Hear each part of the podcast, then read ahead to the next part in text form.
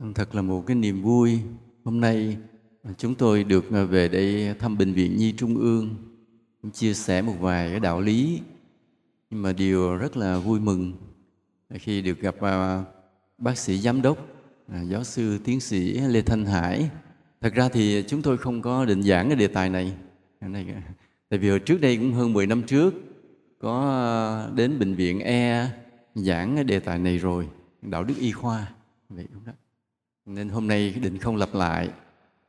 Nhưng mà cái bác à, bác sĩ giám đốc lê thanh hải hồi nãy có trao đổi một điều hết sức là cảm động.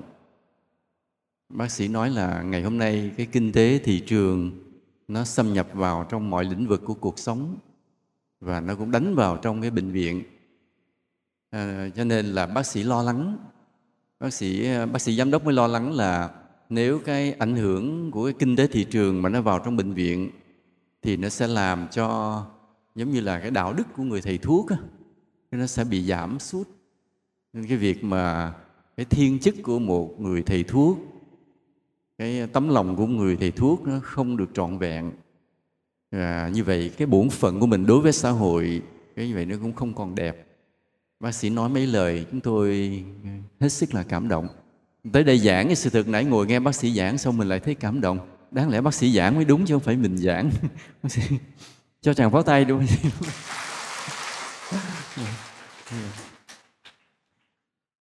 hôm nay thì đến đây cũng là niềm vui thì chúng tôi à, chia sẻ một chút cái tinh thần là cái người thầy thuốc trên cái góc nhìn của luật nhân quả thôi.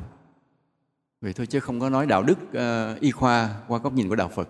Tại cái này nói rồi hôm nay ta sẽ nói trên cái cái luật nhân quả của đạo Phật và vai trò của người thầy thuốc trong cả cái sự vận hành của luật nhân quả của vũ trụ như vậy nó như thế nào lâu lâu mới ngồi giảng mà ngước lên mình thích cười quá à. hơi lạ. À, kính thưa bác sĩ kính thưa các à, thầy thuốc kính thưa các công nhân viên. Là trong đạo Phật thì nói rằng chúng sinh có ờ, tám cái nỗi khổ, trong đó có bốn cái nỗi khổ căn bản là sinh, lão, bệnh, tử. Sinh tức là đời sống ta đặt vào trong cuộc sống này là ta bắt đầu một cái nỗi khổ dai dẳng. Cái cuộc sống này là niềm hy vọng, là niềm vui và cái nơi mà ta ước ao đi tìm hạnh phúc nhưng mà thực sự nhìn lại, cuộc sống này đúng là đau khổ. Nếu một người đi qua một cuộc đời rồi nhìn lại, sẽ thấy hết hồn. Rõ ràng cuộc đời là một nỗi khổ. Thì cái nỗi khổ của đời sống thôi, hôm nay ta không bàn. Vậy. Rồi, nhưng mà đã sinh ra rồi, thì cơ thể nào cũng bị lão hóa, bắt đầu suy yếu. Trừ có một người không bị lão hóa, đó là nhân vật trong cái phim người bất tử sống 14.000 năm. Nhưng mà trong phim ở ngoài tìm ổng không ra, không trốn đâu, mất rồi. Tức là lý thuyết rằng các tế bào tự tái sinh. Và nếu không bị một cái trục trặc, nó tái sinh mãi. Nên nó cứ làm cho cái nội tạng, cơ thể mới mãi. Và cái người đó không già, không suy, không chết. Đó là cái lý thuyết trong cái bộ phim đó. Nhưng mà tất cả chúng ta không ai suôn sẻ để có thể có cái sự tái tạo tế bào mãi. Nó, trên cái đường tái tạo nó bỗng nhiên nó gặp trục trặc. Cái trục trặc đó do ô nhiễm do đời sống do ăn uống. Thế là tế bào không tái sinh lại được nữa. Ta rơi vào sự suy thoái mà ta gọi là lão hóa. Mà khi đã lão hóa rồi thì là cơ hội để bệnh tật tìm đến. Và bệnh đúng là nỗi khổ. Rồi chết thì thôi thôi, cái đó sau đó thì tính sau, cái đó là chuyện của tâm linh nữa. Giờ ta dừng ngang cái nỗi khổ. Và cái bệnh là một cái tính thuộc tính không thể thiếu của đời sống con người. Do đó, từ khi con người có mặt trên cuộc đời này, đã phải vật lộn, xoay sở, chữa trị cái bệnh tật đi theo mình. Vào cái thời mà ngành y khoa chưa phát triển thì con người cũng hình thành những cái cách chữa bệnh của mình, rải rác đây kia ở các bộ tộc nơi này nơi nọ. Và ở mỗi cái bộ tộc, mỗi cái nền văn hóa, mỗi cái quốc gia, họ hình thành nên một cái khuynh hướng chữa trị khác nhau. Và bây giờ thì ta gọi là có đông tây y, nhưng sự thực là nó nhiều hơn là chỉ là đông y và tây y. Cái tây y của ta thì bắt nguồn từ cái nền văn minh của la mã, hy lạp. Tức là cái gì phải nhìn cho thấy, ngó cho rõ nó không có đoán mò. Mổ xẻ ra, mở ra nhìn cho thấy, phóng đại lên cho to, nhìn thấy mọi cái cấu trúc của nó hết. Tức là cái gì phải hai với hai là bốn gì đó, một với ba là bốn, năm với hai là bảy, rõ ràng, không có đoán mò. Nhưng mà khi ta bước qua, gặp bên đông y, tức là của việt nam với trung quốc, thì bỗng nhiên ta tiếp nhận một cái tiền đề về âm dương ngũ hành rất là lạ cái tiền đề này bắt ta tin không có chứng minh. Là có âm dương, có ngũ hành, kim, mà sinh thủy thủy sinh mộc, nó vậy đó, đại khái như vậy. Rồi mộc sinh thổ, những cái mà rồi năm cái tính chất là thôi cũng được đi. Mình bắt bẻ thì nó cũng có điểm hở, nhưng thôi cũng được. Nhưng mà ứng dụng cái ngũ hành nó vào cái cái cơ thể phát triển con người thì ta thấy nó có một cái sự gượng gạo. Nhưng mà ngày xưa cái hệ thống y học ở bên đông y phát triển trên cơ sở đó và chữa cũng được rất nhiều bệnh bởi vì nếu không chữa được thì người ta chết hết rồi. Còn những cái bộ tộc ở trong rừng không có lý thuyết không hề có lý thuyết bệnh. Chỉ bệnh nào thì đi tìm lá cây nhai nuốt ăn. Và cái giỏi của người thầy thuốc là có kiến thức về các cây thuốc trong rừng thôi chứ không có lý luận về bệnh tật. Thế, cái nó lạnh nhái hái cho nó cái nấm lá này nó bị vết thương hổ vồ thì hái cái nắm lá này. Tức là họ chỉ thống kê thống kê vậy thôi. Và đến bây giờ những kiến thức về cái lá cây thảo dược đó vẫn là một cái cái kiến thức mà bên y học ta đang tìm tòi. Bởi vì không thể coi thường, vì nó đã chứng tỏ sự hiệu quả của nó trong rất nhiều nghìn năm. Ý là như vậy. Để nói rằng là con người vất vả đấu tranh với bệnh tật và cái ngành y học phát triển dần dần theo cái sự tiến độ bộ của loài người. Và trong những phim khoa học giả tưởng, nó còn có những loại máy mà chữa bệnh, đẩy con người vào cái, đẩy ra lại cái hết bệnh tức là họ cho rằng là máy nó sẽ sắp xếp lại tế bào trong chớp mắt, dù là ung thư. Sửa soạn lại tế bào hết và làm cho cơ thể lành lặn ngay trong vài phút đồng hồ, chỉ bằng cái máy không bằng thuốc. Đó cũng là một dạng ý kiến, một dạng giả tưởng. Nhưng nói chung là con người cứ phải khổ sở vì bệnh tật. Và ta hiểu một điều thế này. Khi chúng ta khổ sở mà có người xoa dịu cái nỗi khổ của ta thì đó là gì ạ? Đó là ân nhân của ta. Đó là người mà ta yêu mến. Mà khi ta bệnh tật có khổ sở, rồi nhằm lúc ta nghèo nữa, mà vẫn có người chữa trị cho ta nữa, thì người đó là ai ạ? Người tái sinh ta lại trên cuộc đời này. Vì nếu không là chết trong đời này có một vài người được gọi là chữ thầy. Nhớ không? cái người thầy thứ nhất là ai à? Bố mình với ai? Nhớ. Bố cũng gọi là thầy. Đúng không ạ? À? trong văn hóa mình nhất là người bắc bố cũng gọi là thầy. Tại vì sao vậy? Bởi vì đó là một cái chữ thầy. Họ, họ đặt vào đó một cái niềm tin yêu kính trọng thương mến cái sự tin tưởng mới gọi là thầy. Tin vào cái đạo đức của người đó mới gọi là thầy. Nên bố mình gọi là thầy. Cái thứ hai nữa là ai ạ? À? thầy giáo dạy học. Con người dạy lễ nghĩa, dạy đạo đức. Vì ngày xưa đi học là dạy lễ nghĩa, dạy triết học, chứ chưa có dạy những cái khoa học như bây giờ. Không có dạy toán, dạy lý, mà vào là học cái đạo nho, tức là học triết, học đạo lý vì vậy, cái người thầy mà dạy những điều đó là người cực kỳ đạo đức. Nên người ta đặt chữ thầy vào đó, đặt hết cái niềm tin tưởng vào đó. Thứ ba nữa là ai ạ? Thầy thuốc. Cái người mà đi cứu chữa, xoa dịu cái nỗi khổ của chúng sinh trên cuộc đời này. Bởi vì vướng vào cái bệnh rồi là khổ, mà có người gỡ ta ra khỏi cái nỗi khổ đó, đúng là cái niềm tin yêu. Thứ ba là thầy thầy thuốc. Thứ tư là thầy nào nữa ạ? Thầy chùa. Tức là thầy tu.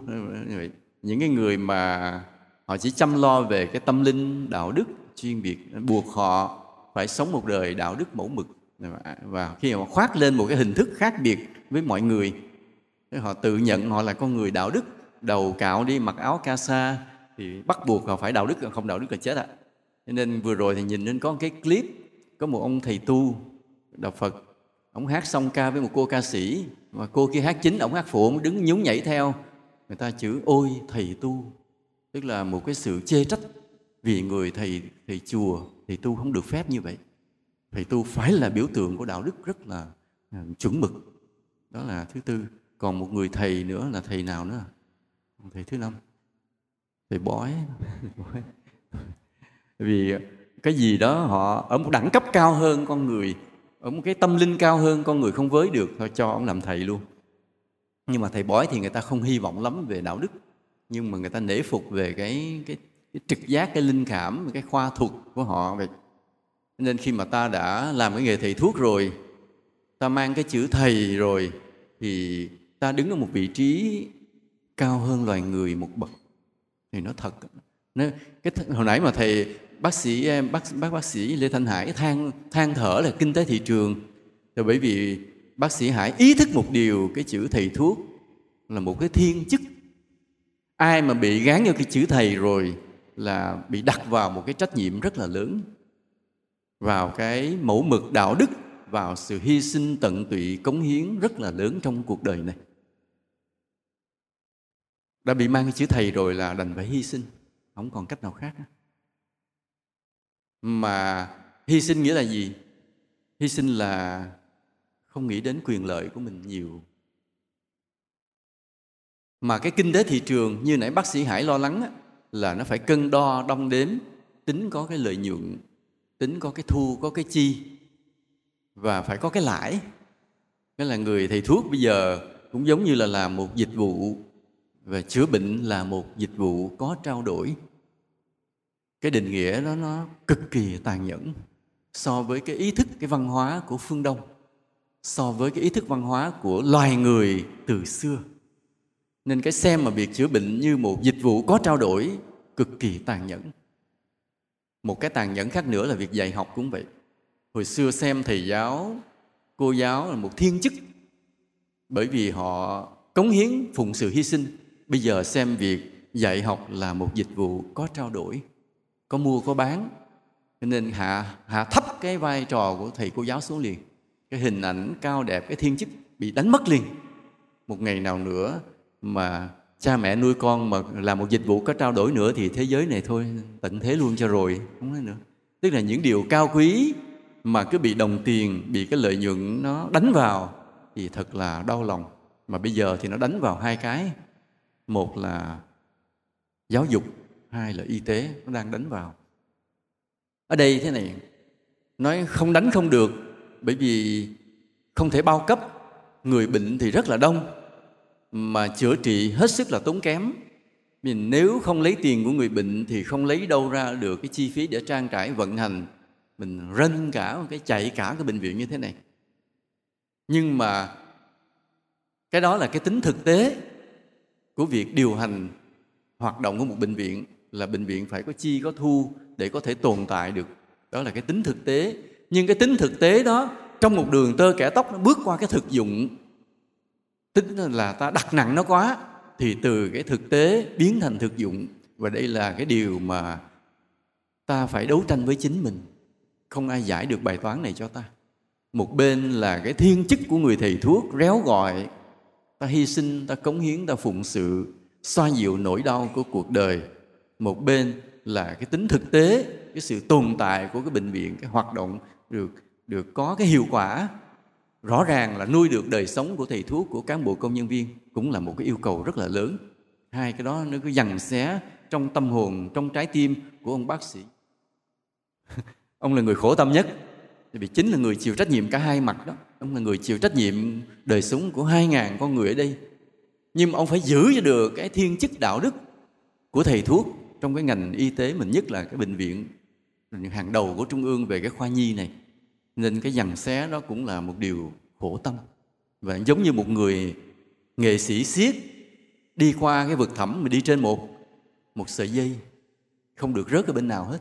Phải làm sao vẫn giữ được cái sự cao đẹp của hình ảnh cao đẹp, thiên chức của một người thầy thuốc và một bên là phải nuôi được cái đời sống của cái cán bộ thầy thuốc công nhân viên ở đây. Nên phải nói nhìn, phải bắt hải là bạc tóc hết là vậy đó. Không biết bao nhiêu người vẫn còn tóc đen của mình bắt thì cái việc mà cống hiến hy sinh đó thì chúng ta, một là chúng ta dừng ở đây, để chúng ta cứ mãi dằn xé. Hai là hôm nay mình giải quyết luôn theo cái nhân quả luôn. Theo cái nhân quả bây giờ, giữa cái dằn xé đó mà chúng ta đi theo khuynh hướng nào? Thì dĩ nhiên trong cái quy định của nhà nước cho phép chúng ta có thu viện phí mà bán thuốc có lấy tiền, thì thôi cứ quy định đó tương đối.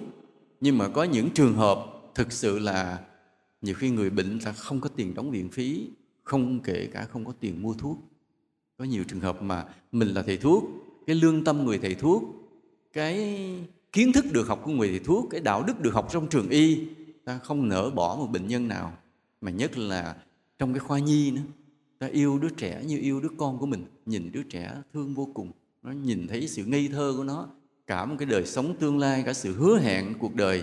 Nhiều khi đứa này bây giờ nó nằm đây chứ không biết lớn lên khi nó là, cũng là một bác sĩ giúp đời, cũng là một thầy giáo, một tiến sĩ, một nhà khoa học, một người nào đem lại vinh quang cho đất nước mình mình không biết chừng.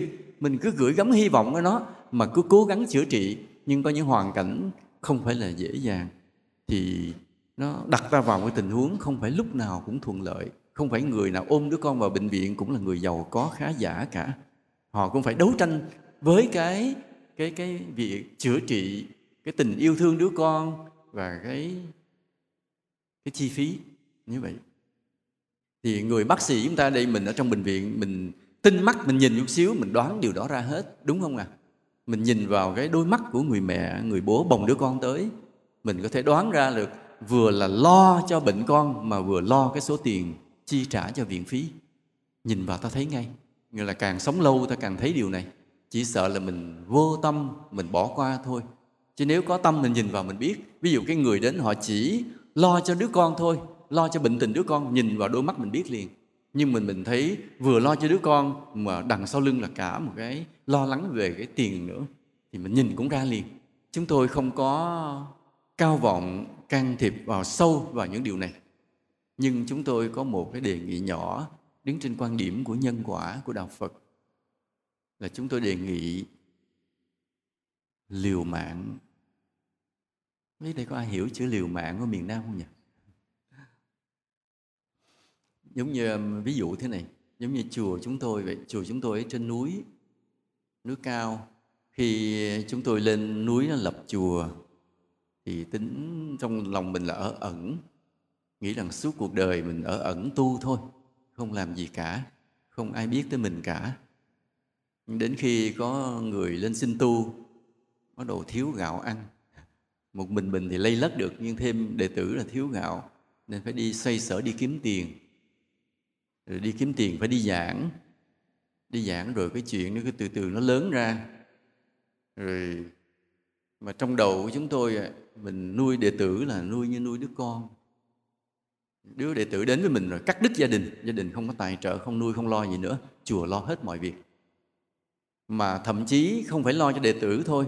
Có những người nghèo ở ngoài, họ đến nhiều khi phải lấy tiền chùa giúp họ trong lúc mà họ quá thắt ngặt, họ không còn đường mà thoát. Đành phải cứu giúp, mà khi mình cứu giúp họ, có một lần vậy, chúng tôi phải trong chùa chỉ còn có 300.000 đồng 300.000 đồng cách đây 20 năm. Mà phải bỏ ra 200.000 mua một con hoẳng vì người ta bẫy được, người ta sắp đem về giết. Mình thấy tội quá.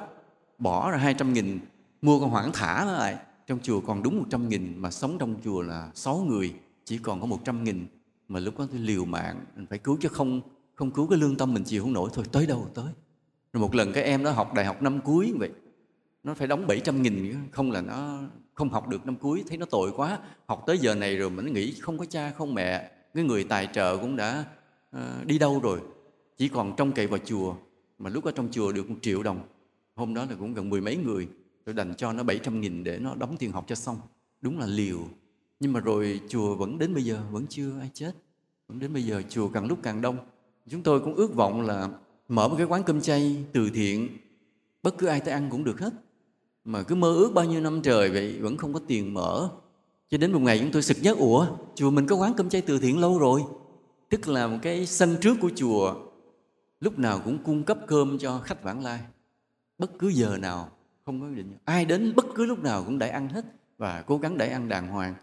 Có những ngày mà lễ gì người ta đến bốn năm nghìn người, đãi ăn hết toàn bộ. Còn những khi mà lễ lớn, đại lễ của chùa như lễ vu lan vừa rồi là ba chục nghìn người đến lúc nào cũng chỉ cái tâm phụng sự hy sinh thôi. Không bao giờ tính toán tới lợi hại thiệt hơn. Nhưng rồi chùa vẫn sống, vẫn bước tới, vẫn đi lên, vẫn tồn tại, vẫn phát triển và không ngờ lại được yêu mến nhiều hơn. Vì sao vậy? Bởi vì cái tình yêu thương nó được đáp lại bởi tình yêu thương. Nên chúng tôi mới ngộ ra một điều là sống trên đời cứ yêu thương nhau một cách liều mạng, cứ tử tế với mọi người một cách liều mạng vậy chứ trời đất không bỏ mình luật nhân quả không bỏ mình. Lại có những cái may mắn nào đó bù đắp lại trong đời mình. Và chúng tôi hay dạy đệ tử mình như thế này. Thì con cứ tử tế cứ bố thí cứ giúp đỡ đừng tính toán sống trên đời này vậy. Cứ, dĩ nhiên là mình không phải là mù quáng cho cho hết tại vì trách nhiệm của mình với cuộc đời rất là nhiều người. Nhưng mà giúp ai được cứ ráng giúp tử tế với ai được cứ ráng tử tế. Rồi đến một ngày nào, cái quả báo nó đến, cái quả báo nó đến, cái dấu hiệu nó là như thế này. Ví dụ trong tâm thì con nghĩ lên một cái điều mơ ước, cái điều gì đó, thì điều đó đến với tụi con liền. Trong đạo phật gọi là cái phước như ý. Muốn cái gì được cái đó. Mà mình chỉ khởi ý, bí mật trong tâm mình không nói ra, mà việc đó đến liền. Thì chúng tôi cũng kinh nghiệm trong cuộc đời của mình như vậy cứ sống nguyện lòng yêu thương với mọi người từ khi còn bé. Từ năm 16 tuổi chúng tôi ngộ ra được cái lý này, cứ cố gắng sống, hy sinh vị tha tử tế thôi, không đòi gì. Rồi khi đi tu cũng vậy, đi tu cứ như vậy mà sống. Cho đến cái ngày chúng tôi mới nhận ra một điều rất là lạ hãy trong đầu mình muốn cái gì, không nói với ai, chuyện nó tới liền. Mới phát hiện à đúng là luật nhân quả làm điều mầu nhiệm không sai không sai, chúng ta cứ sống tử tế đi, rồi quả báo sẽ đến với chúng ta gấp bội lần. Có một lần vậy tôi nhớ tôi bị đau cái răng. Bị đau cái răng cái ờ, mới đến xin thầy của mình để đi khám răng, chữa răng. Thì trong chúng thì không có được giữ tiền, nên sau khi ờ, thầy cho phép rồi cũng mới nghĩ lúc mà lẩm nhẩm cái số tiền mình cần cũng phải là khoảng 500 đồng khoảng 500 đồng. Hồi đó đó, chứ giờ 500 đồng thì không mua được cái gì đâu. Hồi xưa mấy chục năm trước 500 đồng còn lớn lắm. Cái mới nói với ông sư huynh, nói sư huynh huynh vô xin thầy giùm em 500 để tại nãy em có vô xin thầy đi ờ, khám bệnh thầy cho rồi, nhưng mà em không có tiền, em không chứa xin thôi, sư huynh vô xin giùm. Cái ông sư huynh ông làm thì giả, ông chạy vô ông xin ông thầy ông thầy lấy ra 500 cho. Mà chưa kịp nhận tiền của ông thầy thì lập tức có một người ở đâu gửi tới cho ba ngàn liền. Ba ngàn xưa lớn lắm á. Gửi cho ba ngàn tức là nếu mình không xin ông thầy, thì cái số tiền đã tới rồi. Tại mình quá lo. Mình lay hoay không thấy tiền đâu nên phải xin ông thầy mình. Sự thật nếu không xin, chút xíu nữa tiền ba ngàn nó tới tay liền. Tự động có người gửi tới cúng liền. Ngồi tôi cầm số tiền ba ngàn, rồi tầm thêm cái năm trăm của ông thầy. Ngồi cứ nghĩ là thật nha cái điều mình cần bỗng nhiên nó tới liền nha và sau này cái trong cuộc sống mình nó cứ như vậy, đều đều. Chúng tôi mới tin vào cái điều nhân quả là chúng ta sống trên đời, cứ hy sinh, cứ phụng sự, cứ yêu thương đi. Vậy chứ, rồi mọi điều tốt lành sẽ đến. Mà ở đây vậy, nơi cái môi trường y khoa thì không có cái gì đẹp bằng trong cái môi trường y khoa này. Là nơi mà chúng ta xoa dịu cái nỗi đau của nhân loại. Vì chúng ta chữa một đứa bé chúng ta chữa cái nỗi đau của cả cái gia đình đó luôn. Phải không ạ? À? đứa bé được bố mẹ yêu thương, anh chị em, ông bà yêu thương. Vì nó đang bệnh, ai cũng lo. Ta chữa lành cho nó, ta đem lại cái niềm vui hạnh phúc cho cả cái gia đình đó. Nên chỉ nội cái niềm vui đó thôi, làm cho người thầy thuốc của ta rất là có phước. Nói theo nhân quả của đạo phật. Chỉ là chữa lành cho đứa bé, đem niềm vui cho đứa bé đó thôi là chúng ta đã đem lại niềm vui cho cả cái gia đình đó và phước được tính theo cái niềm vui mà ta đem đến cho cuộc đời. Nhớ như vậy, luật nhân quả là như vậy. Có gieo nhân gì, gặt quả nấy, ta đem đến niềm vui cho con người thì hạnh phúc về lại với chúng ta. Còn ta đem đến nỗi khổ con người thì đúng là cái sự bất hạnh sẽ tìm đến chúng ta. Đó là sự công bằng. Và cái người thầy thuốc vậy ta xoa dịu một trong những nỗi đau lớn mà đức phật đã nói là sinh lão bệnh tử. Nên hôm nay vậy, cái chúng tôi vừa nói nãy giờ là nói thay cho cái nỗi lòng của bác sĩ giám đốc. Và ở đây về một cái đề nghị nhỏ theo cái đạo lý của đạo Phật là chúng ta liều mạng. Có những lúc mà chúng ta thấy như khi chữa một ca này, chúng ta lỗ đấy. Nếu nói theo kinh tế thị trường là lỗ đó nhưng mà thôi, cứ liều mạng. Cứ liều mạng, cứ chữa cho. Vì hai điều. Một, cái gia đình hành, niềm vui, hạnh phúc của gia đình đó, mà gia đình nó chắc là nghèo thì ta mới lỗ. Và cái thứ hai, không biết em bé này lớn lên là cái gì. Mà cái tỷ lệ phạm tội thì ít. Bình thường người ta lớn lên trở thành sống một con người bình thường là tỷ lệ rất là lớn. Và một tỷ lệ hiếm hoi nữa là những con người lớn lên thành một con người tài năng đóng góp rất nhiều cho xã hội, thì bổn phận của chúng ta là cứ hy vọng. Đây vậy. Cái quan điểm của ta là cứ hy vọng.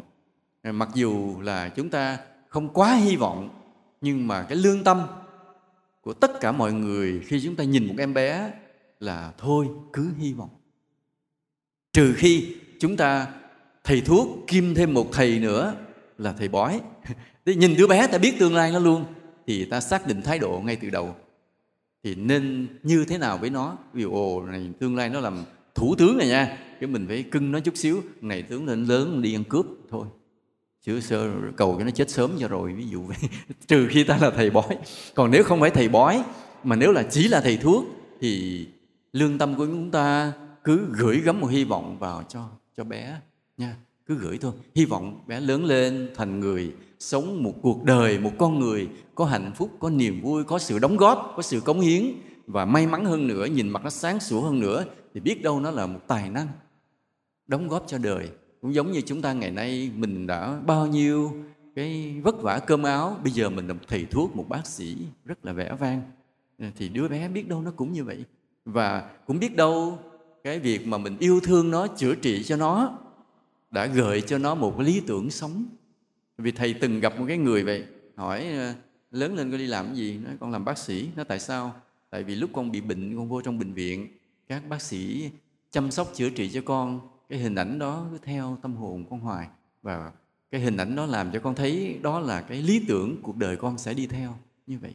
Cho nên là cái thái độ của ta, cái tình yêu thương của ta, bên cạnh cái nghiệp vụ của ta đã là một cái, những cái cái cái lời dạy lời dạy những điều giáo dục mà không nói thành lời.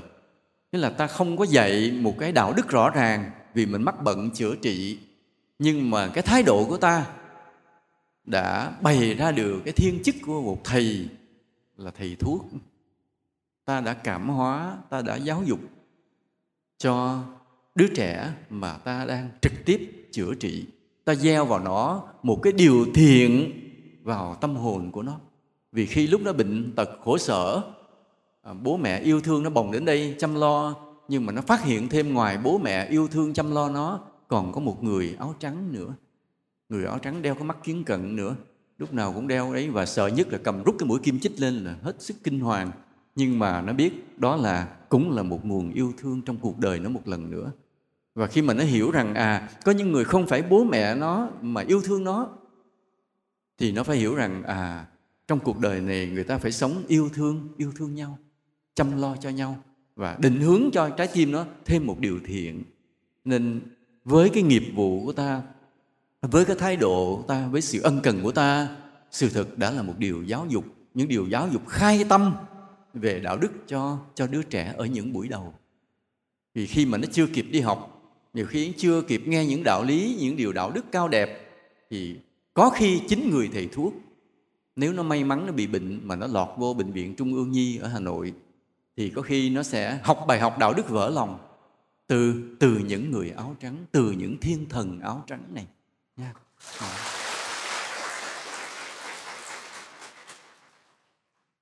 Thầy nhắc lại một điều nữa, thầy cứ mắc nợ cái ngành y tế. Một bài hát vì thầy cũng hay viết nhạc. Hồi đó thầy bị bệnh, thầy cũng vào bệnh viện nằm. Thì ông anh thầy cũng vào, ông nuôi. Cái nhìn các bác sĩ, y tá, điều dưỡng thì tới đi lui. Anh thầy mới kêu, em viết một bài nhạc đi. Tức là tặng cho những người thầy thuốc.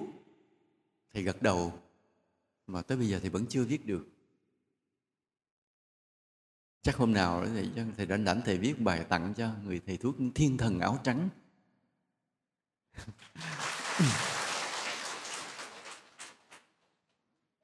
bây giờ ta trở lại cái cái luật nhân quả một chút. Nếu nói theo đạo phật thì chuyện gì cũng do nhân quả. Ta giàu, do đời trước mình có bố thí cúng dường cái gì đó.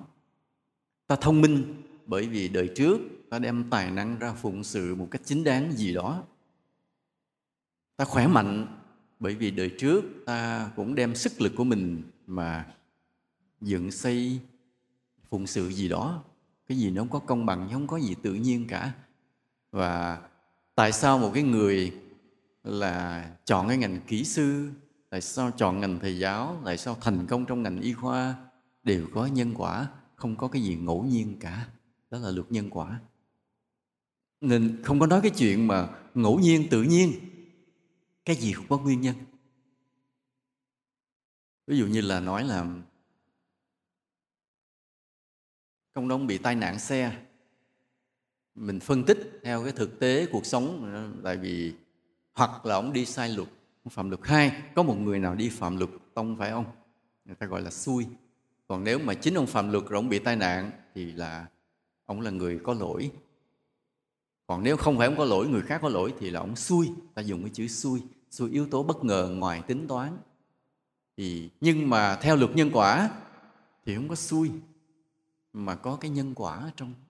Có cái oan trái gì với cái người tông mình gì đó, một nguyên nhân gì đó, thì mới có ngày hôm nay bị tông gãy chân mà phải vô bệnh viện băng bó nằm mấy tháng trời. Là là là nó có cái nhân quả gì đó, không phải khi không. Trên một cái clip, người ta con lên trên mạng, có một cái à, gia đình đó đâu chắc ở miền quê. Nó bốn năm người đó mới bữa hôm bất ngờ cái thèm ăn thịt chó, thì mới ngoan bắt con chó lại, kêu thì nó lại tại con chó nuôi trong nhà mà. Nào giờ mình yêu thương, ôm ấp vuốt ve nó, cho nên rất là tin cậy cái người chủ của nó. Ôm nó xong cái nhét nó vào trong cái bao, cột cái miệng bao lại, thì nó cũng không biết là chuyện gì. Thì cái tính nó đang vâng lời và đang trung thành, nó cũng không hiểu nên nó không kêu la. Nó nghĩ chắc là chủ nó cũng làm vậy thôi, không ngờ bịt cái miệng xong rồi bắt đầu lấy cây đập đập nó la thảm thiết, rồi nó miệng bao bị xúc nó chui ra, nó vẫn chưa chết. Bốn năm người dí theo đánh đó. Mình nhìn cái cảnh đó rồi mình quặn lòng không chịu nổi và nghĩ một ngày nào đó, những người này nếu không phải là bị chết đọa làm chó, mà làm người, bị ai lấy cây đập vào đầu giống như vậy thì đừng thắc mắc tại sao. Đừng thắc mắc đâu, tự nhiên đi đâu, tự nhiên gặp cái thằng say rượu nó lấy cây nó đập cái đầu em, cái bên em bắt đầu mất mát luôn người khờ khờ khùng khùng mất thiểu năng trí não luôn. Nó bị cái thằng não vô tình nó đập không có vô tình gì hết trơn tất cả đều có nguyên nhân. Hoặc là thấy một cái cô nó mặc cái váy thật là sang thật là đẹp cột hai chân con chó lại thì nó cũng tưởng là chơi vì cô chủ nó mà. Bắt đầu cầm cái đèn khò đó, xịt đốt đó đốt nó bắt đầu nó nó hiểu ra là cái cô chủ nó đang đốt nó nó dãy dụa kêu la nhưng nó bị cột chân rồi mà đốt cho tới chết luôn để chuẩn bị làm thịt. Thì sau này nếu cái cô chủ đó mà bị rớt vào một cảnh hỏa hoạn, bị cháy thiêu vùng vẫy chết luôn trong đó, đừng thắc mắc tại sao. Vì cái điều gì cũng có nhân quả cả. Cho nên, khi một người mắc bệnh thì cũng nhân quả. Thì nhân quả, họ mắc bệnh. Giờ ta mới đặt cái câu hỏi, đặt câu trả lời. Nếu mà đã là nhân quả, vậy mình chữa hình chi phải không à nhân quả để cho họ trả nghiệp, trả tội họ cho hết chứ, mắc gì phải chữa. Hoặc là một cái người ta gặp họ nghèo, ngồi ăn xin bên đường, nghèo khổ. Cái ta nói cái này, đời trước đây là bỏng sẻn nè, nha. Hoặc là cướp giật của ai nè. Đó, bây giờ mới bị nghèo khổ, nên ta không giúp ráng chịu vì phải trả nghiệp mà. Đó, đây trong cái lý luận nhân quả mà nếu chúng ta không tinh tế, ta bị bế tắc ngay cái chỗ này. Và có một lần có một cái ông gì đó, có một người mỹ đến gặp chúng tôi vậy. Ông đi cái ông ông kể chuyện, ông nói ông sang ấn độ, ông thấy có cái ông đạo sư đó giàu lắm. Mà người ấn độ thì họ nghèo lắm cái vùng quê họ nghèo, kinh hoàng, đi ăn xin đầy đường, đầy xá. Ông mới nói ông thầy đó, ông đạo sư đạo ấn độ nó sao không giúp mấy người kia? Sao ông giàu quá mà ông cái ông đạo sư trả lời, cái người nghèo là nghiệp của họ, cho nên không nên giúp để cho họ trả cái nghiệp ông này ông nghe câu trả lời, ông nghe không lọt lỗ tai. Nghe kỳ quá, lấy cái lý nhân quả để rồi mình quay lưng, mình từ chối, mình không giúp người ta. Nghe nó kỳ quá, ông có đi tiếp, ông bỏ cái xứ ấn độ đó, ông đi tiếp, đi tìm. Khi đến gặp, ông gặp chúng tôi trên núi, trên chùa, thì chúng tôi nói, không, luật nhân quả không phải là cái cớ để ta quay lưng lại với con người. Không phải. Luật nhân quả là cho ta một cái sự thúc đẩy để ta đem điều thiện đến cho cuộc đời này cũng là gieo cái nhân lành cho chính mình. Luật nhân quả là như vậy. Thì cũng vậy bây giờ ta trở lại với người bệnh, họ có nghiệp gì đời trước, bây giờ họ mới bệnh. Giờ nếu ta cũng vậy, ta nói là ô tại bệnh này là nghiệp thôi, không chữa nữa, thì ngành y tế ta mình cũng nghĩ luôn nhưng không phải như vậy. Không phải như vậy. Cái luật nhân quả nó có cố định và nó có cái bất định nó có cái cố định và có cái bất định. Nên nó có cái cái nhân quả cũ và nó có cái nhân quả mới bắt đầu sinh ra. Ta xuất hiện trên cuộc đời này là ta đang mang theo cái nhân quả, cái nghiệp nhân từ đời trước. Ta hiện ra đây, ta đang tồn tại. Nhưng mà khi ta đang hiện ra đây thì đã ta đang gieo những cái nhân cho những đời sau. Ta cứ tiếp tục như vậy, gặp nhận lấy quả và gieo cái nhân, nhận lấy quả và gieo nhân, nhận quả và gieo nhân cái suốt chuỗi cuộc sống của ta là như vậy. Nên ở đây, ví dụ bây giờ ngồi đây tại sao có người kia, cái nhân quả của họ là họ phải đi làm trong cái ngành xây dựng? Nhân quả gì tự nhiên ta phải làm bác sĩ? Không phải tự nhiên, không có tự nhiên. Biết bao nhiêu người thi vào y khoa không đậu, biết bao nhiêu người. Thì nhiều khi thiếu một hai điểm rồi thôi, phải chuyển qua ngành khác luôn. Quý vị, còn người ta đậu ta đậu vào đại học y khoa, cũng không phải khi không cũng nhân quả gì đó chứ không phải là không. Rồi khi ta sống ở đây á, ta nhận cái nghiệp nhân, ta gieo cái nhân mới. Ví dụ thế này. Ví dụ trong nhân quả nói câu này. Khi ta yêu thương ai, bởi vì ta mắc nợ người đó. Nhân quả là như vậy. Tình cảm là một điều không có thật. Tình cảm chỉ là một hiện tượng, một biến tướng một cái cớ một cái duyên để ta trả nợ nhau từ quá khứ mà thôi. Ví dụ mình gặp một người mình yêu tha thiết thì nếu mà không hiểu nhân quả thì mình nói rằng à tôi đã tìm được một nửa của cuộc đời mình. Đúng không? Đây là một người lý tưởng đây là một chàng trai một soái ca đầy nam tính. À, biết ga lăng có tinh thần trách nhiệm đây là niềm mơ ước, đây là hoàng tử mà tôi chờ đợi bao lâu? Mình say đắm tương tư, mình lên facebook, anh em nhớ anh rồi đủ thứ trơn. Thì mình coi đó là một cái tình yêu lãng mạn. Nhưng mà nếu nhìn trên nhân quả là bị đời xưa ổng bao mình đi ăn bao nhiêu tô phở rồi. Chỉ vậy thôi chứ không gì hết. Rồi bây giờ cái yêu thương đó nó thúc đẩy để cho mình thương nhớ và mình trả nợ. Trả nợ gì? Đúng bằng vật chất trở lại.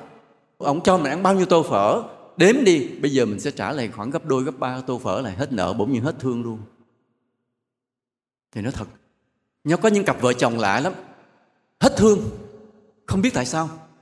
Sống nhau 10 năm rồi bỗng nhiên nhìn nhau khô queo mà cũng không lý do gì. Ông chồng nhìn bà vợ, ủa, tại sao không còn là cái niềm yêu thương ngày xưa? Bà vợ nhìn ông chồng cũng vậy. Rồi đi tư vấn tâm lý, tư vấn ông ra đến hỏi thầy để trả lời cho nghe.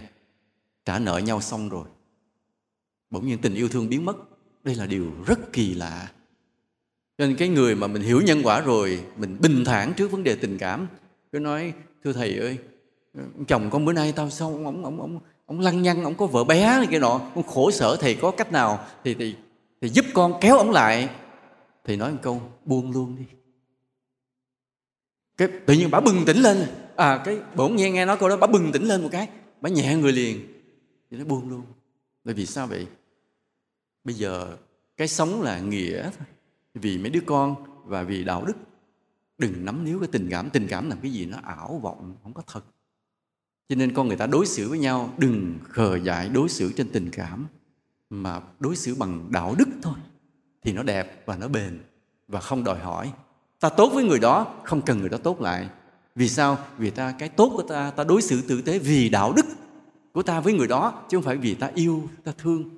Vì khi ta yêu, ta thương, ta đòi người đó thương lại, người đó mà nói chuyện với ai, ta lén lén, ta dòm, ta tức à phải không ạ? À?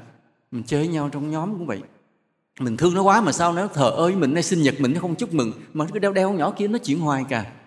Ta có ích kỷ trong cái tình yêu thương. Còn nếu ta tốt với nhau bằng đạo đức thôi, thì mọi người cứ yêu thương nhau và ta mong mọi người cứ thương yêu nhau như vậy chả sao cả. Nên ở đây vậy rồi bây giờ nói à, bây giờ có người mới hỏi. Thầy vừa nói là tình yêu thương là nhân quả. Thì như vậy tất cả tình yêu thương trên đời này đều là nhân quả quá khứ hả? Thưa không. Có những tình yêu thương mới vừa xuất hiện. Ví dụ ví dụ như là bác sĩ nam có gia đình chưa nhỉ? Có rồi. Hỏi kỳ quá thôi kiếm người nào chưa gia đình mới hỏi. Có ai chưa có gia đình không ạ? Có bác sĩ nào chưa có gia đình không? Bác sĩ mà đi ra à con không hỏi cái người nam rồi có hỏi người nữ không được. Ví dụ bây giờ khi ta nhìn thấy một cái cô hoa hậu ta nhìn thấy một cái cô hoa hậu à, cực đẹp. Hỏi anh hải thì kỳ quá hỏi anh hải thì kỳ quá. ta có động tâm không ạ? À? có không? Hỏi. Hỏi thành thật. Hỏi tất cả những người đàn ông trong phòng này. Có động tâm không à có. Anh học. Có vợ anh ngồi đây không? Anh dám trả lời hiên ngang bị trời. Cái động tâm đó có phải là nợ quá khứ không? Không. Nó chỉ là cái gì? Bản năng. Bản năng tự nhiên của một người đàn ông đến tuổi trưởng thành, testosterone nó đã đầy đủ. Và tự động nó tạo nên một cái tâm lý là ưa thích cái người phụ nữ đã đã phát triển về giới tính. Đó là cái bản năng tự nhiên. Nhưng cái tự nhiên đó nó gây thành cái nhân cho đời sau. Mình với cái cô hoa hậu nó chả duyên nợ gì cả. Cho nên mình nhìn cổ, mình trầm trồ, mình vuốt ve, mình ngắm nghía. Cổ có biết mình là ai không? Không cổ không biết trả để ý gì tới mình cả. Tại cổ đâu có nợ với mình.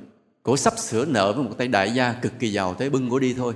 Còn mình chỉ là cái người đứng bên đường, lẻ bóng đơn côi, nha. Tại vì cổ đi qua luôn. Nhưng mà cái động tâm của mình nó thành một cái nhân. Cái nhân để đó. Không biết đời nào, kiếp nào có khi gặp lại cổ rồi bắt đầu gieo nhân, gieo duyên với nhau, sống đối đãi với nhau, tử tế với nhau, cái thành duyên, thành nợ, không biết chừng à rồi ừ, đó mới là nhân quả. Nhiều khi cả trăm kiếp sau, cái nhân quả nó mới thành. Còn ngày nay chỉ là cái động tâm, không xảy ra chuyện gì nữa. Cho nên là vì có những người ta yêu thương, vì đó là cái nợ ở quá khứ, duyên nghiệp quá khứ. Nhưng có những người ta động tâm yêu thương chỉ bởi vì bản năng. Ví dụ bây giờ trong cái cộng đồng với nhau, bỗng nhiên có một cái cô đồng, nữ đồng nghiệp cô đẹp quá. Cả một cái cơ quan nó mê của hết nhưng mà để trong lòng thôi, chẳng làm gì bởi vì sao? Vì kỷ luật của cơ quan, đạo đức cơ quan không cho phép. Nhưng mà ai cũng thầm thương trộm nhớ. Có đúng không ạ? À? thế mấy ông gật đầu liền. Đúng, không có gì thầm thương. Và những cái điều đó, rồi trong đời sống, cái thầm thương trộm nhớ cũng thành những cái tử tế giúp đỡ của chuyện này, ân cần của chuyện kia, bắt đầu thành nợ từ từ, nợ từ từ. Nhưng mà ông nào mà làm cho cổ mắc nợ nhiều nhất thì mai mốt rinh cổ đi tại vì có đủ nợ rồi. Ví dụ như giờ có một lần thì gặp cái đôi vợ chồng vậy. Nhìn người vợ cực sang nhưng ông chồng cái tướng rất là bần. Nhưng mà vẫn lấy nhau. Rõ ràng hai người không hợp. Nói trên nhân quả không hợp. Nhưng mà nói trên mà cái duyên nhìn có biết liền. Lý do, đời xưa cái cô này ở một cái thân phận rất là cao sang. Và còn cái người chồng này là người hầu thôi. Nhưng mà người hầu rồi lén đem lòng yêu thương cái cô chủ của mình và hy sinh cả cuộc đời của mình phục vụ cái cô chủ này. Vì thầm thương mà, vì thương cho nên là phục vụ cực kỳ trên cả yêu cầu. Nên nó thành cái nợ. Kiếp sau gặp lại thì vì cái nợ đó nên bỗng nhiên cô này chọn anh này làm chồng để trả cái nợ mà cái người này đã hầu mình quá nhiều thôi. Chứ không phải là một cái tình yêu lãng mạn. Không phải tình yêu lãng mạn mà chỉ là cái nợ mà thôi. Nên đây là cái nhân quả nó biến tướng rất là lạ. Bây giờ trở lại cái bệnh tật cũng vậy khi có bệnh, tức là nghiệp. Và được chữa là có phước. Có những trường hợp bệnh không chữa được vì không đủ phước. Bệnh mà hết bệnh là có hai trường hợp. Một, bệnh tự hết. Hai, phải gặp thầy thuốc để chữa. Đúng thầy, đúng thuốc. Đó là hai trường hợp. Có những trường hợp mà bệnh tự hết, có mà cũng nhiều lắm. Mà trường hợp nào thì bệnh tự hết thì nếu ta nói theo y học là cơ thể tự gì đó tự gì đó có sức đề kháng gì đó nhưng mà nếu nói theo nhân quả người này phước lớn. Cái nghiệp thoáng qua cái phước nó ập tới nó hóa giải cái nghiệp đó bệnh, bệnh bỗng nhiên tự hết. Bệnh quá chừng lỡ ăn nhầm bát canh mà cái rau đó nó có dược tính hết bệnh luôn không cần phải phải vào tới bệnh viện. Nhưng mà đa phần người ta có phước hết bệnh là nhờ gặp thầy gặp thuốc. Phải về đến bệnh viện nhi trung ương rồi mới hết bệnh. Nghe đó. thì cái cơ duyên mà để gặp thầy gặp thuốc chữa bệnh trong nhân quả gọi là đủ phước. Mà cái người thầy thuốc chữa cho người ta hết bệnh gọi là gì? Dân gian mình có một cái từ gọi là mát tay. Có cái tay phục dược, đúng không ạ? À? có cái tay phục dược. Nó có một cái là có những người đó chữa bệnh người ta mau lành. Có những người chữa bệnh người ta lâu lành hơn. Không biết kinh nghiệm bác sĩ hải có thấy như vậy không? Có đúng như vậy không?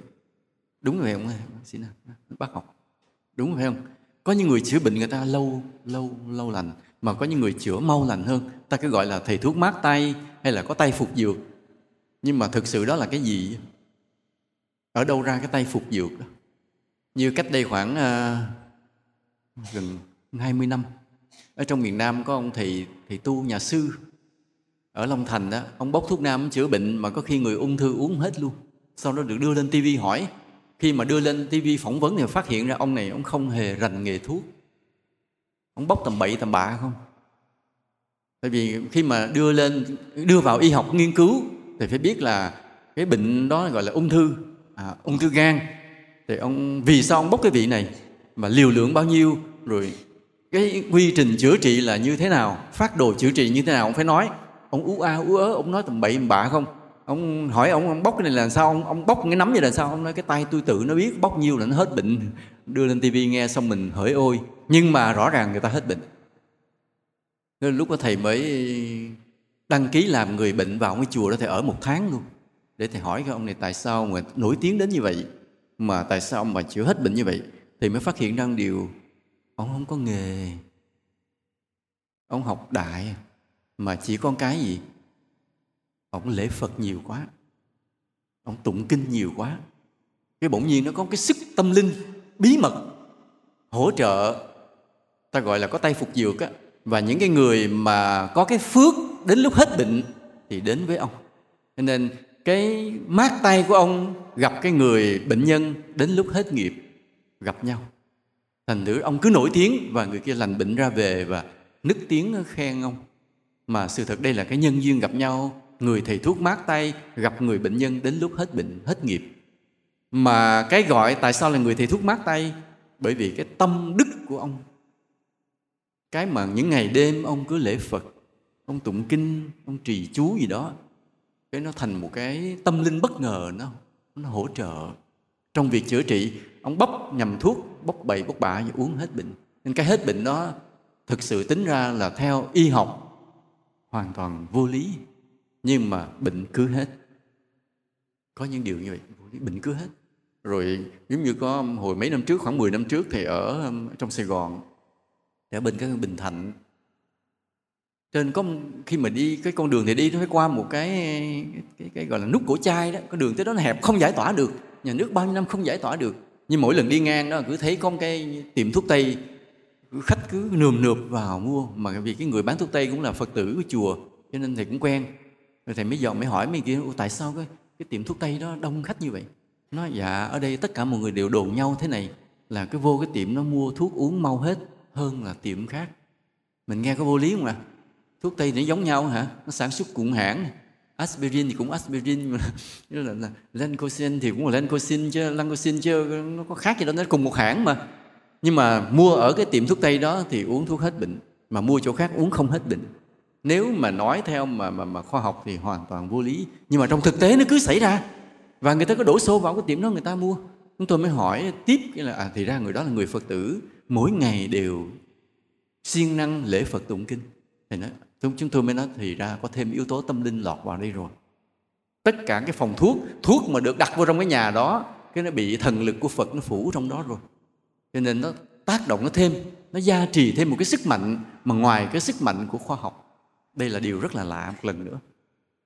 Hồi nãy lúc mà chúng tôi có ngồi trao đổi với à, với, với bác sĩ giám đốc ừ, chúng tôi có nói câu này.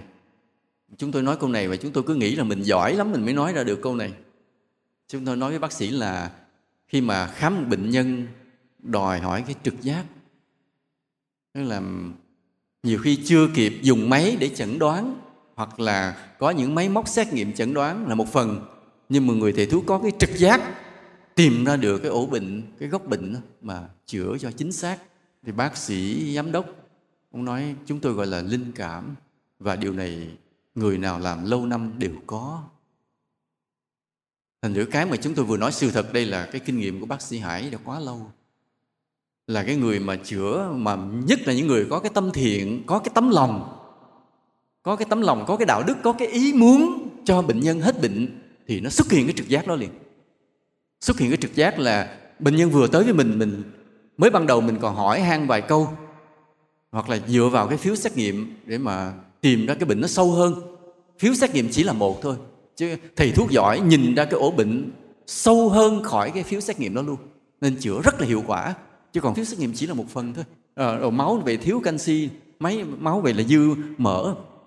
Chỉ là cái ngọn thôi. Nhớ phiếu xét nghiệm cũng chỉ là cái ngọn. Cái ổ bệnh nó nằm sâu hơn cái đó.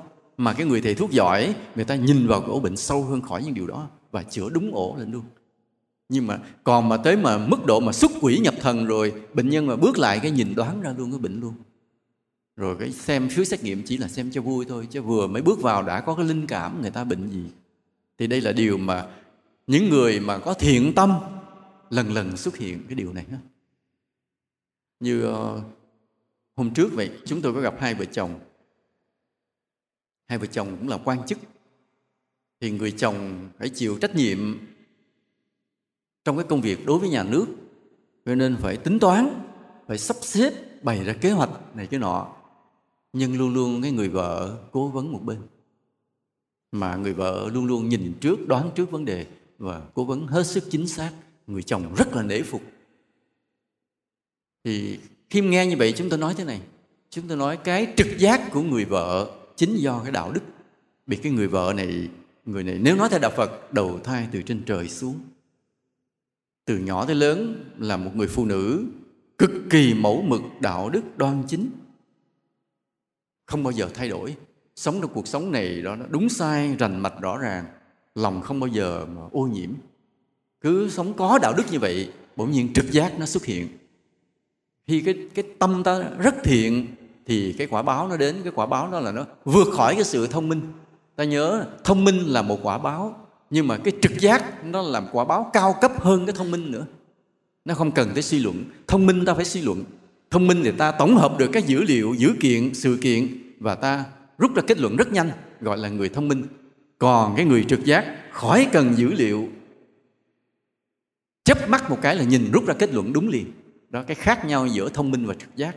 Thì cái người mà một người giỏi, như một người bác sĩ giỏi, đến mức độ mà xuất quỷ nhập thần, tức là nhiều năm ở trong nghề và cái tâm mình yêu thương bệnh nhân nó đặt nhẹ cái cái cái đời sống, cái lợi nhuận xuống. Như nãy mà chúng ta nói với nhau là liều mạng đó. Mà như là bác sĩ Hải đã lo lắng về cái kinh tế thị trường mà đi vào trong cái hoạt động của y tế. Đó, thì những con người mà có cái tâm đó rồi thì bắt đầu họ vượt khỏi cái sự thông minh. Đạt đến cái mà gọi là trực giác, hay là ta gọi là linh cảm. Họ hiểu nhiều vấn đề mà mà ta không hiểu được.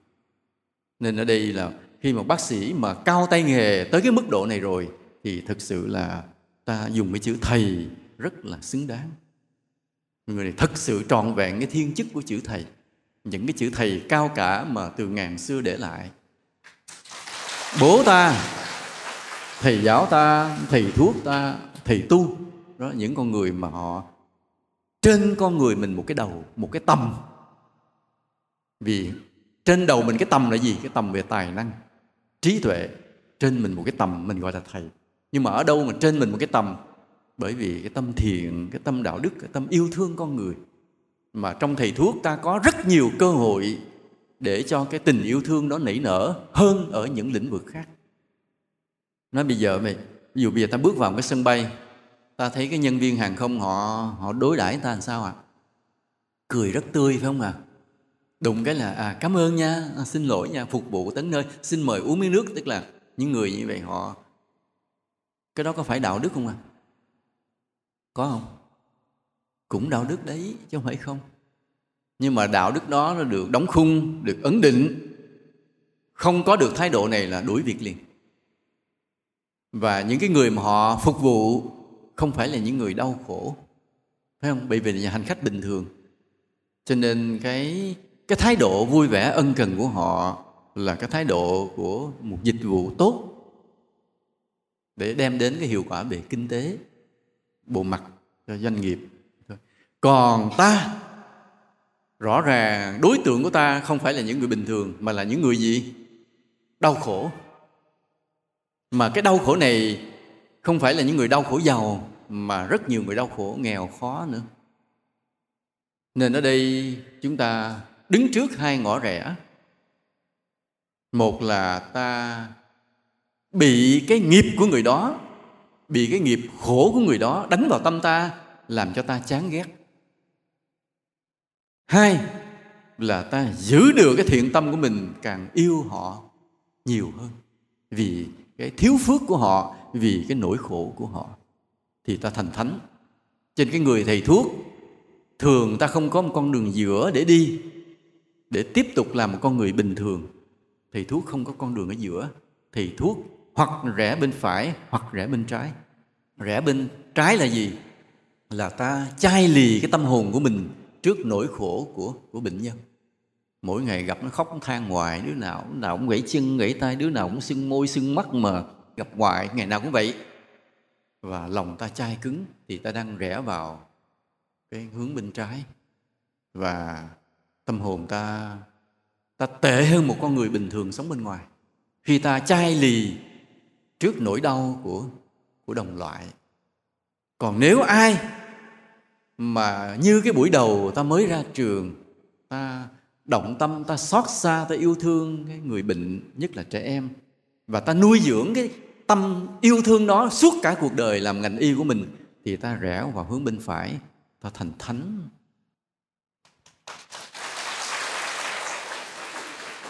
Nên cái khắc nghiệt của ngành y của chúng ta là không cho ta đi con đường giữa thôi. Tôi không thành quỷ, tôi không thành thánh, tôi làm người. Không, ngành y không cho chuyện đó. Ngành khác thì được. Ngành tiếp viên hàng không thì được. Họ được quyền đi ở giữa, cứ tiếp tục làm một con người bình thường, sống ổn định, tử tế. Được rồi. Bao nhiêu ngành khác đều được, nhưng chỉ riêng có cái ngành y kỳ lạ, không có làm người bình thường được. Một, anh chai lì. Anh lạnh lùng và anh không còn là một con người nữa không còn cái nhân tính nữa. Vì anh chai lì trước đau khổ của người khác, của đồng loại, anh không còn là con người. Hai, lòng anh yêu thương và tay anh cứu chữa thì anh thành thánh. Cái y khoa khắc nghiệt với chúng ta là như vậy. Nên ở đây vậy, cái người mà họ đến với ta là họ có nghiệp, họ mới đến. Nhưng họ đụng đến một cái của ta từ quá khứ là cái nguyện của ta. Cái nghiệp của người khác nhưng chạm đến cái nguyện ước của mình từ kiếp trước. Không có chuyện khi không mà ta vào ngành y này. Không có chuyện khi không. Từ đời xưa, kiếp xưa đã gieo cái nhân rồi. Gieo cái nhân gì? Gieo cái nhân muốn được chữa lành cho những người bệnh khổ, ốm đau. Cái ý nghĩ đó đã có từ kiếp trước rồi, kiếp này ta mới lọt vào ngành y không bao giờ có chuyện ngẫu nhiên khi không mà lọt vào ngành y. Đó là nhân quả chắc chắn như vậy. Nên khi ta thi vào ngành y, ta bước vào ngành y, ta học ngành y, ta ra trường ngành y, xin thưa, ta mang theo cái nguyện ước từ kiếp xưa của mình. Không có khi không, ta mang theo cái nguyện ước từ kiếp xưa. Và cái nguyện đó đi theo tâm hồn ta, đi theo cuộc đời ta. Và ta chờ đợi những người gì? Những người mắc nghiệp đến với ta, để ta cứu chữa trên nghiệp của người nhưng mà nguyện của ta. Thì nhắc lại, nghiệp của người nhưng mà nguyện ước của ta. Hai cái này gặp lại nhau. Nếu một ngày nào đó, vì một lý do gì đó, vì lý do lợi nhuận hay kinh tế thị trường như cái sự lo lắng của bác sĩ giám đốc mà ta rời bỏ cái nguyện ước của mình, là ta không còn cái yêu thương và mong cho bệnh nhân hết bệnh nữa thì đó, bắt đầu cái nguyện ước đó bắt đầu nó phai tàn. Kiếp sau không quay lại ngành y nữa. Kiếp sau không quay lại, ta sẽ đi qua một con đường khác. Còn mà ngày nào trong lòng ta vẫn còn yêu thương, vẫn còn tìm cách xoa dịu cái nỗi khổ của người bệnh trên nhân thế, mà bệnh là một trong những tám cái nỗi khổ mà Đức Phật đã nói. Đó là một nỗi khổ triền miên của con người từ khi mà khai sinh lập địa tới hôm nay. Thì cái người thầy thuốc với cái thiên chức cao cả của mình đi theo đồng hành với nhân loại, từ cái buổi bình minh của nhân loại cho tới ngày hôm nay, luôn luôn con người cứ cần thầy thuốc, cần thầy thuốc, đi mãi bên trên cuộc đời của họ. Và cho tới ngày họ chết luôn. Đúng không ạ? Nhiều khi chữa tới lúc mà bó tay rồi, đành phải buông tay cho tử thần, rước cái bệnh nhân đi, mình buông tay, bác sĩ phải buông tay. Thì rõ ràng, từ khi ta sinh ra tới ngày chết, có một người hãy đồng hành với ta là thầy thuốc. Mà từ khi nhân loại mới thuở bình minh ban đầu xuất hiện, cũng có người thầy thuốc đi theo mãi trên cuộc đời của mình. Cả vào thời đức phật vậy những vị a la hán đắc đạo thần thông cao siêu, nhưng mà lúc nào đức phật cũng có một cái vị y sĩ nổi tiếng ở bên cạnh để chữa trị cho tăng đoàn. Dù đời sống họ rất là lành mạnh, họ thiền định, họ ăn uống đạm bạc, nhưng mà vẫn phải có bệnh và vẫn cần một y sĩ bên cạnh. Là luôn luôn là như vậy. Ví dụ trong đạo thiên chúa vậy chúa giêsu cũng là con người mà hay dùng phép thuật để chữa bệnh gì đó, ta cũng thấy. Nên cái bệnh là cái nỗi đau triền miên của nhân loại và hình ảnh của người đi bên cạnh nhân loại mà xoa dịu cái nỗi đau đó, hình ảnh nó đẹp biết là bao nhiêu. Nhưng mặc dù là ta chữa bệnh chỉ là chữa cái ngọn mà thôi. Vì họ có mắc cái tội gì đó, mắc cái nghiệp gì đó, họ mới có có bệnh và ta chữa cái bệnh cho họ. Thực sự là do cái nguyện của ta cái phước của ta chạm vào cái thời điểm họ vừa qua cái, tội đó qua cái nạn đó nên họ cũng hết bệnh luôn. Chứ sự thực ta chưa chữa được cái gốc của cái bệnh là cái gì? Là cái cái nghiệp. Là cái nghiệp của họ mới là cái gốc. Nên ở đây vậy ở đây ờ, ta có cái hai cái điều mà một người thầy thuốc rất là cần để bổ sung cho cái cái nghề nghiệp của mình. Một là nâng cao cái thì gọi là cái gì nhỉ? Cái tính mát tay của mình cái tính phục vụ của mình. Cái, nếu mà nói là tay nghề giỏi thì nó cũng không phải nhưng cao một cái tâm linh gì đó mà để cho việc chữa trị ta nó được hiệu quả nó cao hơn những cái xét nghiệm của khoa học, cao hơn một bậc. Cái nhìn của ta, cái phương pháp chữa trị của ta, những cái cái phát đồ của ta, vân vân, nó cao hơn bình thường, chuẩn xác hơn. Nghĩa là ta chữa trị giỏi hơn, hiệu quả hơn, nâng cao cái cái cái đó, cái năng lực đó. Và cái thứ hai, cái yêu cầu của ta là khả năng ta sửa được cái nghiệp của người bệnh luôn. Sửa được cái nghiệp của người bệnh bởi vì chữa được cái nghiệp thì người ta mới thật sự hết bệnh. Đây là ta nhìn luôn tới nhân quả.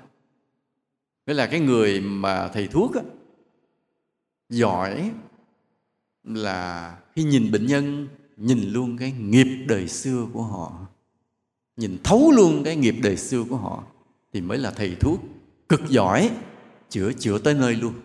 Như vậy.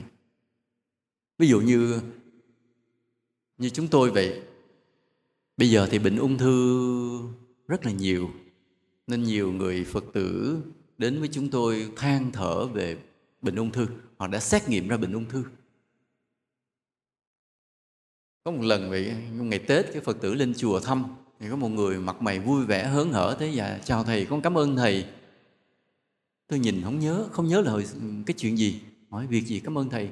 Nó dạ nhờ thầy khuyên con đã hết bệnh ung thư cái đó thầy khuyên sao? Nó dạ thầy khuyên con sám hối. Về lễ phật sám hối, tìm thuốc, thảo dược hay cái viên đâu, thầy thuốc nào đó uống. Và cái thứ ba là làm điều phước gì đó, phóng sinh hay đắp đường bắt cầu. Ba điều đó cộng lại một thời gian thì cũng chả biết mấy năm. Mà khi gặp lại thì ông khoe ông đã xét nghiệm hết bệnh ung thư. Bởi vì cái điều mà chúng tôi khuyên là sửa cái nghiệp của họ. Sửa cái nghiệp vừa rồi mới đây cũng vậy. Chúng tôi hay nói thế này, ung thư là bệnh rất kỳ lạ.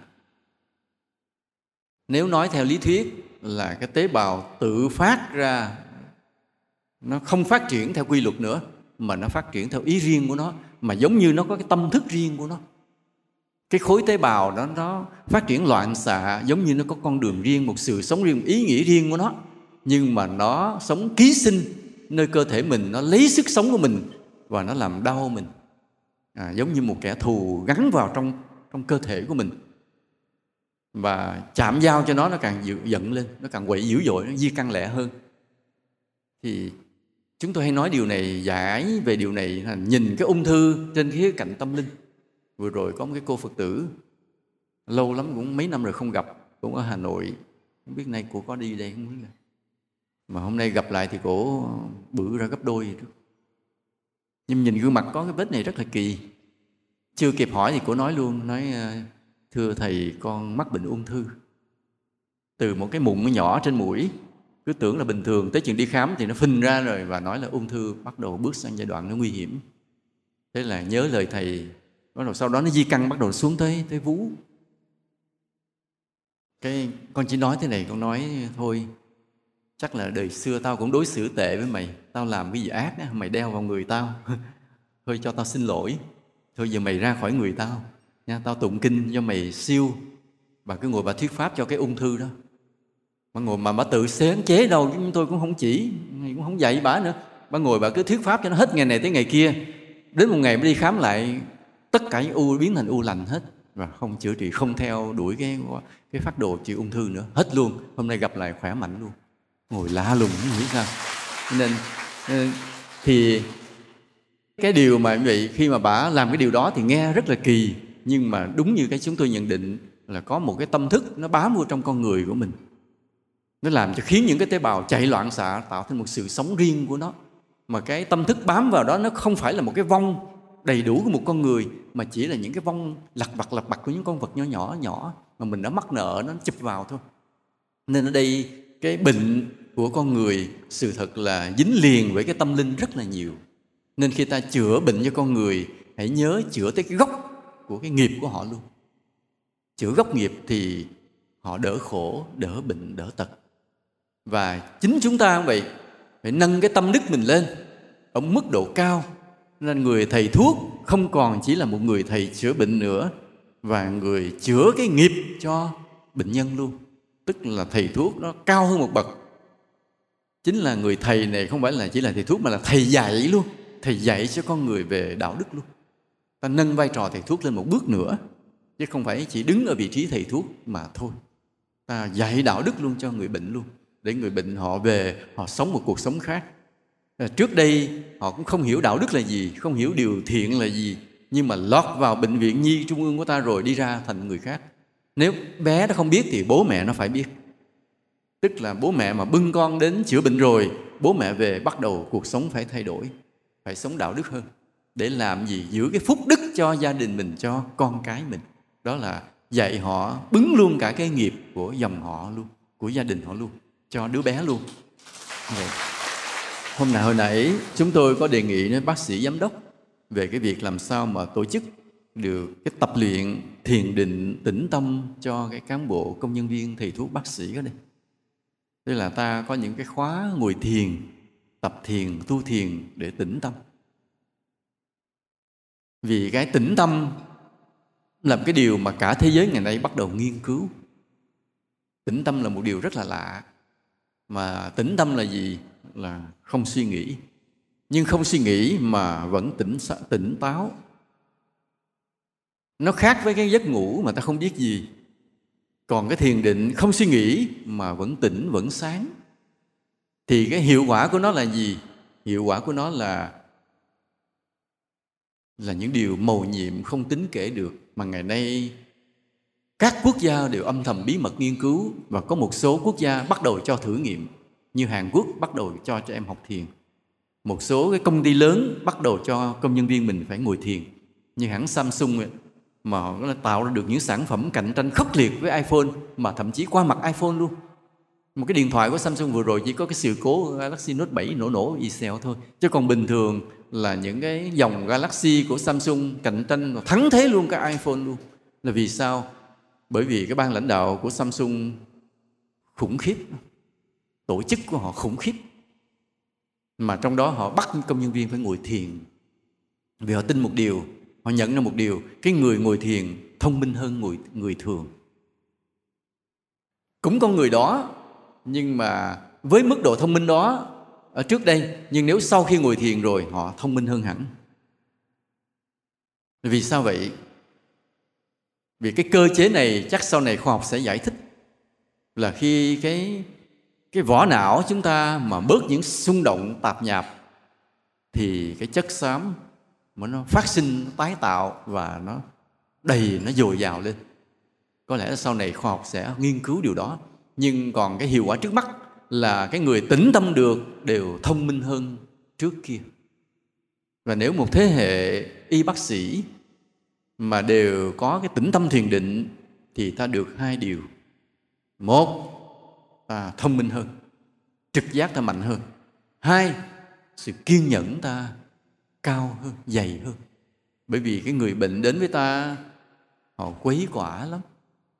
Thấy đứa trẻ nó khóc nhè, bố mẹ nó thì nóng ruột, nó thúc đẩy, nha. Nhiều khi cằn nhằn mà nhiều khi to tiếng, thậm chí mà con họ có cái gì thiếu điều họ nhào và họ đánh đi bác sĩ, chuyện đó đã xảy ra rồi. Tức là cái tình cảm của họ, mờ mắt họ, tìm một người nào đó họ trút cái cơn giận khi họ yêu thương đứa trẻ nhiều quá, mà đâu biết rằng đứa trẻ, cái nghiệp của nó tới lúc đó là hết rồi. Không còn cách nào chữa trị mà cứ nhà y bác sĩ mà mà đổ thừa đổ tội. Nên trước những tình cảnh khi ta chữa trị như vậy thực sự là cũng nguy hiểm. Nên có vài nơi là các nhân viên y tế đều phải học võ. À bác sĩ hải ở đây mình có cho bác sĩ học võ chứ các bác sĩ học võ tại vì, tại vì nó bị người nhà của bệnh nhân hành hung mà. Nên bây giờ là có một số bệnh viện là đã mời người tới dạy võ. Mà nếu cần thì để thầy cho thì tử tới dạy võ không lấy tiền nha. Dạy võ thấy không lấy tiền. nhưng mà ta cần học thiền. Ta cần học thiền. Hai điều. Một, cái trí tuệ ta linh mẫn lên. Cái sức chữa trị chẩn bệnh ta hiệu quả hơn. Và thứ hai, ta đủ kiên nhẫn. Đối với cái tính khí, đối với thái độ cực kỳ phức tạp của vô số những bệnh nhân. Và một người thầy thuốc còn cái gì hay bằng mà ta đủ lòng kiên nhẫn, nha. Đủ lòng khoan dung, đủ lòng độ lượng, đủ yêu thương tử tế để mà chữa bệnh. Một người bác sĩ mà được cái sự nhẫn nhục độ lượng là đạo đức. Cái thứ hai là được cái, cái mẫn tiệp của trí tuệ thì chẳng còn gì bằng nữa đúng không ạ? À? vậy đó. Và điều nữa là khi ta chữa bệnh ai hãy nhớ một điều là chữa luôn tới cái nghiệp của người đó. Họ mắc bệnh bởi vì họ có nghiệp. Ngoài cái nghiệp vụ mà ta phải chữa trị ta làm sao khuyên bảo họ về một đời sống đạo đức? Thì đó mới bảo đảm cho cái đời sống khỏe mạnh, an lạc, hạnh phúc lâu dài cho họ. Nên lần này, theo như chúng tôi đề nghị, thì người thầy thuốc cũng phải kim luôn cái người thầy dạy đạo đức. Nếu một bác sĩ của thời đại mới, nghĩa là những bác sĩ của thời đại mới cho một cái thế giới mới sau này, thì người thầy thuốc ngoài việc chữa bệnh, phải chữa luôn cả tâm hồn của họ. Người thầy thuốc cũng phải là người thầy dạy luôn đạo đức cho bệnh nhân. Đó là thầy thuốc của tương lai, thầy thuốc của một nền văn minh, một thế giới mới. Đến ngày nào đó mà thế giới hiểu rằng luật nhân quả là chính xác, thế giới hiểu rằng bệnh là do nghiệp, và người thầy thuốc phải chữa bệnh, và người thầy thuốc cũng phải là một người thầy dạy đạo đức, dạy điều thiện cho bệnh nhân. Mà không ai dễ trở thành một cái người khuyên bảo đạo đức bằng người thầy thuốc hết. Vì sao vậy? Bởi vì khi mình chữa bệnh cho bệnh nhân, mình được người bệnh nhân tin yêu, quý mến. Ví dụ bây giờ một người khác muốn khuyên ai một cái lời về đạo đức, khó khuyên. Tại vì người ta không mến mình, không tin mình nhưng mà một người thầy thuốc chăm sóc chữa bệnh rồi thủ thỉ, khuyên bảo về đạo đức, người ta nghe liền, người ta lắng nghe liền. Nên người thầy thuốc có nhiều cơ hội hơn những người khác trong việc truyền bá đạo đức cho xã hội này. Đây là một lợi thế rất lớn của ngành y, của những người làm nghề y. Bởi vì sao? Bởi vì xã hội ta cần đạo đức ghê gớm. Hiện nay ta nghe các tin tức báo động là đạo đức xã hội đang suy thoái và làm cách nào để cứu vãn lại cái đạo đức cho xã hội? Tất cả mọi ngành, mọi nghề đều phải vào cuộc. Cha mẹ ở nhà phải nỗ lực dạy con cái đạo đức hiệu quả hơn. Thầy cô giáo trong trường học phải nỗ lực dạy đạo đức cho học trò hiệu quả hơn. Rồi những người tâm linh như chúng tôi phải nỗ lực dạy đạo đức nhiều hơn. Nhưng đặc biệt có một con người mà nếu mở miệng dạy đạo đức không ai dám cãi. Tại vì nếu cãi mình chích thuốc cho đau liền không ai dám cãi. Đó là thầy thuốc. Nên là thầy thuốc mà nói về đạo đức là ai cũng phải nghe và ai cũng phải mê. Thấy không? Nói bây giờ muốn chích đau, chích không đau. Nói là thôi chích đừng đau. Đó, thì nghe nói chuyện đạo đức nha. Về phải tu dưỡng, phải làm điều thiện, phải hiếu kính cha mẹ, phải phụng sự sinh. Nó nghe liền. Cho nên hôm nay ta có một cái lực lượng mới để mà xây dựng đạo đức cho xã hội mà cái lực lượng này mới là lực lượng ưu tú nè. Lực lượng tú mà nào giờ ta bỏ quên. Ta cứ tưởng là thầy thuốc cứ phải bận lòng vào việc chữa bệnh. Không, thầy thuốc mới là người có cái thiên chức mà dạy đạo đức cho cho xã hội này rất là lớn. Hôm nay vậy, nói về thầy thuốc, nói về nhân quả thì không bao giờ mà hết việc được. Nên chúng tôi vậy rất là cảm ơn à, bác sĩ hải giám đốc và các ờ, công thầy thuốc, các cán bộ công nhân viên ở đây đã có cái lời mời chúng tôi về đây nói chuyện về cái đạo đức, về y khoa trên cái góc nhìn của đạo Phật của nhân quả. Thì trước hết, chúng tôi thay mặt cho nói, mình nói cho hơi nổ. Chúng tôi thay mặt cho loài người. Xin biết ơn những người thầy thuốc những người mà đã đồng hành với nhân loại từ thuở bình minh của nhân loại của của thế giới này. Xin hết sức cảm ơn. Thứ hai là chúng tôi đề nghị, chúng tôi đề nghị là cái người bác sĩ phải, với cái lợi thế của mình, nên kim thêm một cái nghề nữa làm bậc thầy dạy về đạo đức cho xã hội, vì xã hội đang suy thoái đạo đức. Mà trong đó việc mà góp ý về đạo đức thì thầy thuốc là người có lợi thế rất lớn hơn bao nhiêu người khác. Đúng không ạ? À? như thầy chùa chứ không bằng à nha. Thầy chùa, ai đi chùa thì mình mới nói được, người ta không đi chùa lấy gì nói. Nhưng mà thầy thuốc ở trong bệnh viện rồi, ai cũng phải dẫn sát mà vô gặp.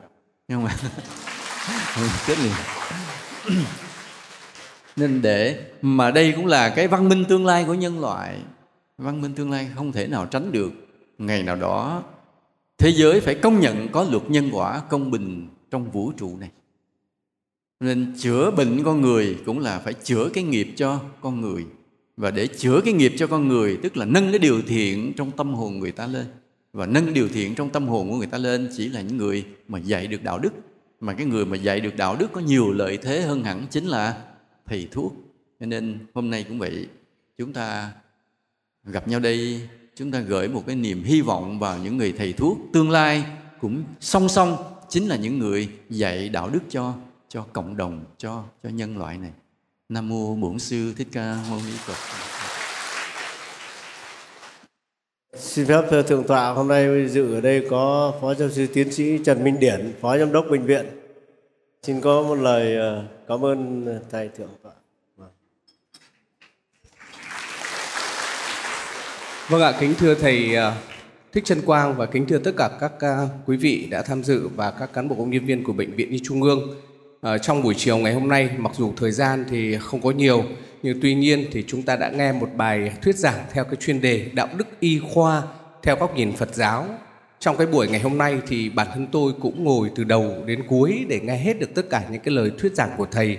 Trong đó thì có những cái mà tôi rất tâm đắc, ví dụ như là cái cái cảm xúc cái cảm xúc của một người bác sĩ cảm xúc của một người điều dưỡng nếu như chúng ta còn thì bao giờ chúng ta cũng thành công trong cái nghề nghiệp này trong cái công việc này ngoài ra thì thầy cũng còn có những cái thuyết giảng, ví dụ như là chữa cái nghiệp cho người bệnh. Và thực ra thì chúng ta cũng chưa đủ cái trình độ, đủ cái đầu óc để hiểu thế nào là cái nghiệp của một con người. Đấy, thì cái này thì hy vọng rằng là chúng ta sẽ tự mỗi một bản thân chúng ta và tự mỗi một người sống trong cuộc sống thì chắc là sẽ sẽ sẽ tìm hiểu được thế nào là một cái nghiệp của con người ngoài ra nữa thì à, thầy cũng có mong muốn mỗi một người bác sĩ của chúng ta đều trở thành một cái nhà đạo đức. Thì đây là một cái điều thì uh, kính thưa thầy là tất cả lãnh đạo đến các cán bộ khoa phòng rồi mỗi một nhân viên cũng đều mong muốn là mỗi một cái người bác sĩ, mỗi một người điều dưỡng, mỗi một người nhân viên y tế khi tiếp xúc với người bệnh thì bao giờ cũng mong muốn là người bệnh thứ nhất là phải khỏi bệnh, thứ hai là người bệnh sẽ phòng được những cái bệnh đó mà nếu mà để phòng được những cái bệnh đó thì phải hướng dẫn cho họ, giảng dạy cho họ những cái về chăm sóc sức khỏe. Thế thì đây là những cái mà trong buổi chiều ngày hôm nay thì tôi cũng chỉ ờ, tóm tắt ừ, được ở trong cái đầu của tôi được một vài những cái điều như vậy. Thế và hy vọng rằng là rất là cảm ơn thầy. Thế và ờ, còn một cái khía cạnh nữa mà hiện nay, trong cái tình hình hiện nay là tất cả các cán bộ nhân viên, từ người lãnh đạo đến nhân viên đang rất lo lắng đó là cái nhu cầu đòi hỏi của người bệnh. Và với cái nhu cầu đó thì rất nhiều cái xu hướng khác nhau. Có những xu hướng xấu, có những xu hướng tốt. Và nó tạo ra cái sự xung đột.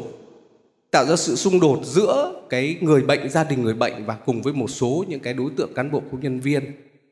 Có những cái nhóm mà người ta chỉ cứ quan sát cái người bác sĩ, người điều dưỡng làm việc. Và trong tay, trong cái thời buổi hiện nay thì luôn luôn có sẵn smartphone, sẵn sàng ghi âm, sẵn sàng làm tất cả mọi cái để cho gì? Để cho mỗi một cái người bác sĩ, mỗi một người điều dưỡng ở đây người ta không không dám cống hiến. Thưa thật với thầy như vậy, không dám cống hiến tận lực hết của mình bởi vì người ta lo lắm. Ta lo lắm là trong cái hàng nghìn cái cuộc khám chữa bệnh ấy của người ta, thế nào rồi cũng có những cái sơ suất. Chứ không thể ai nói được rằng là tất cả những cái đó đều trọn vẹn. Đấy và đây thì cũng rất mong muốn thầy uh, qua thầy rồi qua các uh, tầng lớp của của nhà chùa để có thể gửi đến cho cái người bệnh và những cái gia đình người bệnh. Hãy cố gắng hiểu mỗi một người bác sĩ mỗi một người điều dưỡng khi họ đã bước chân vào cái nghề này thì họ đều mong muốn là chữa bệnh và chữa khỏi bệnh cho mọi người. Chứ không ai mong muốn cái điều gì xấu không ai mong muốn cái điều là không tốt cho cái người bệnh. Thế và cũng đây là cái mà cũng rất mong muốn thầy để phân tích thêm, bởi vì chùa ờ, các bác sĩ và các điều dưỡng thì họ tập trung học hành rất là nhiều về chuyên môn, nghiệp vụ. Thế còn những cái mà giao tiếp và những cái tâm lý tiếp xúc với các đối tượng người bệnh khác nhau thì họ còn họ còn rất là nhiều những cái khiếm khuyết. Thế do vậy nếu như mà có những cái cơ hội tiếp theo thì thầy có thể đến với những cái chủ đề khác, ví dụ như chủ đề cái mong muốn những cái nhu cầu của người bệnh, những cái tâm lý của người bệnh như thế nào đấy và ờ, các bác sĩ và các điều dưỡng thì chắc là uh, thầy cũng đã tiếp xúc với người dân rất là nhiều và tiếp xúc với người bệnh thì có lẽ còn nhiều hơn so với tiếp xúc với bác sĩ thì thầy có thể là, là tìm hiểu và thầy hiểu được những cái tâm lý đó mong muốn những cái gì hơn để cho các bác sĩ các điều dưỡng trong những cái giai đoạn tới đây làm thế nào mà phục vụ thật tốt cho người bệnh và cứu chữa được khỏi người bệnh và có thể là đưa ra được những cái lời khuyên cho người bệnh để người bệnh sống tốt hơn và sống khỏe hơn. Xin à, cảm ơn thầy và cảm ơn tất cả các quý vị.